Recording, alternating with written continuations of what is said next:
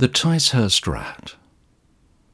Dear listener, whilst we await further new revelations and fresh editions of the morally complex and highly unique investigations selected from the diaries of Major William Bill Plumpton, the official archivist and constant companion of Mister Terence Terry Crabtree, Britain's greatest unsung scientist detective, we have been graced with a small selection of aide memoirs, notes and jottings from the notebooks of Major Plumpton.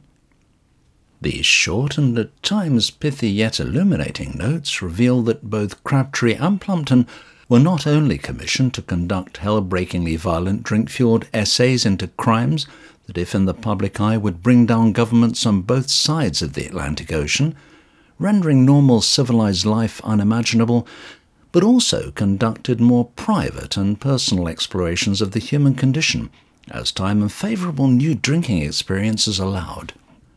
This particular memorandum seems to refer to a past and distant case, now a faded and almost forgotten event, but which suddenly rose from the cooling embers of history to dominate the attention and energies of our formidable, hard-drinking, crime-fighting duo.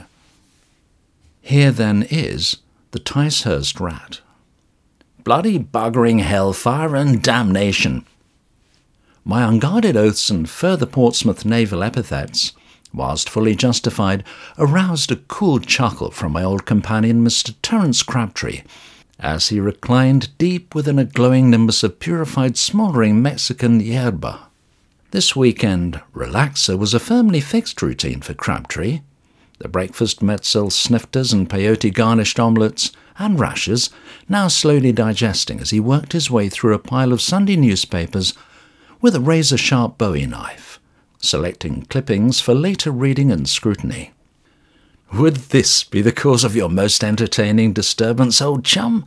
Crabtree inquired, his voice rich with warm, cosy mirth, as he flexed his arm cobra-like, and his knife twinkled in the afternoon light like a flicker of lightning, and thudded with deadly accuracy into the left-hand headrest of my Queen Anne high-back chair. The carefully sliced item he had extracted from his edition of the Sunday Times, still firmly impaled by the gleaming, war-worn blade. As ever, Crabtree had identified both the kernel of a bizarre and gravely stark mad tale of a potentially demented family secret and a first-rate pharmacologically spurred on-the-spot evaluation. "Crabbers, your eye for the pursuit of nightmarish malversation is, as ever, on top form." As I roused myself from my hard-shined, port-wine-stained and worn old leather chair and loaded a fresh magazine of hydra-bursting rounds into my old army Browning, I reflected that if my time with Terence Crabtree had taught me one thing only, it was to have a ready supply of advanced, mind-expanding medicines and a deadly weapon available at a split-second's notice for personal use and general welfare. "We go to Ticehurst, East Sussex, Major. I will arrange with the cabby to propel us there at high speed and equip us with a suitable stock of nibbles and chemical balancing liquids for our journey." And with those words of crackling, wildly rolling wide-eyed determination and intense barks of gleeful semi-mania soothing my now hyped-up inner core, we left the snug, golden-lit afternoon rooms at Chiswick on what was to be a bitterly weird and horrifying Sunday trip to Ticehurst, and the shocking truth within an old, long-decayed private asylum.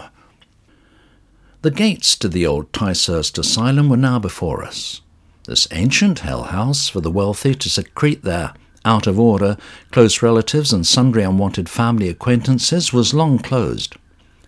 Medical treatment for the insane now freely available via a pill or a yoga session. But my and Crabtree's newspaper story, buried amongst the trivial inane gossip of the mundanity of daily life, had caused a partial seizure in me and an electric bolt of high-energy intellectual pursuit in Crabtree. The name that had caught my eye, causing my foaming tirade, was of a certain Doctor Gunn, a fraud and charlatan. His methods of treating the sorry maladies of those with vast bank accounts had been exposed by Crabtree and the phony doctor confined at Her Majesty's pleasure. Now released, he had disappeared, but to those of us with a long memory and the bite marks of our last encounter etched on both legs, there was unfinished business to do. The evening had descended in a gloomy, dull, chill mist. The last of the sunlight slowly loosing its grip on the chimneys and tall oaks that now sat in dark and unwelcome silhouette. "Major, we will head to the main building and from there make a beeline to the head director's office. Keep your head up and nerves together. I fear we may be witness to horrors unknown." This was bloody serious stuff from T C.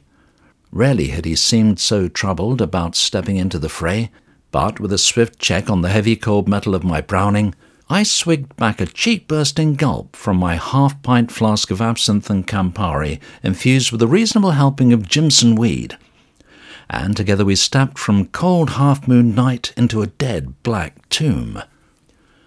The dark was cut into slices of brilliant light from our torches as we headed toward the now mildewed and musty mahogany-lined director's office.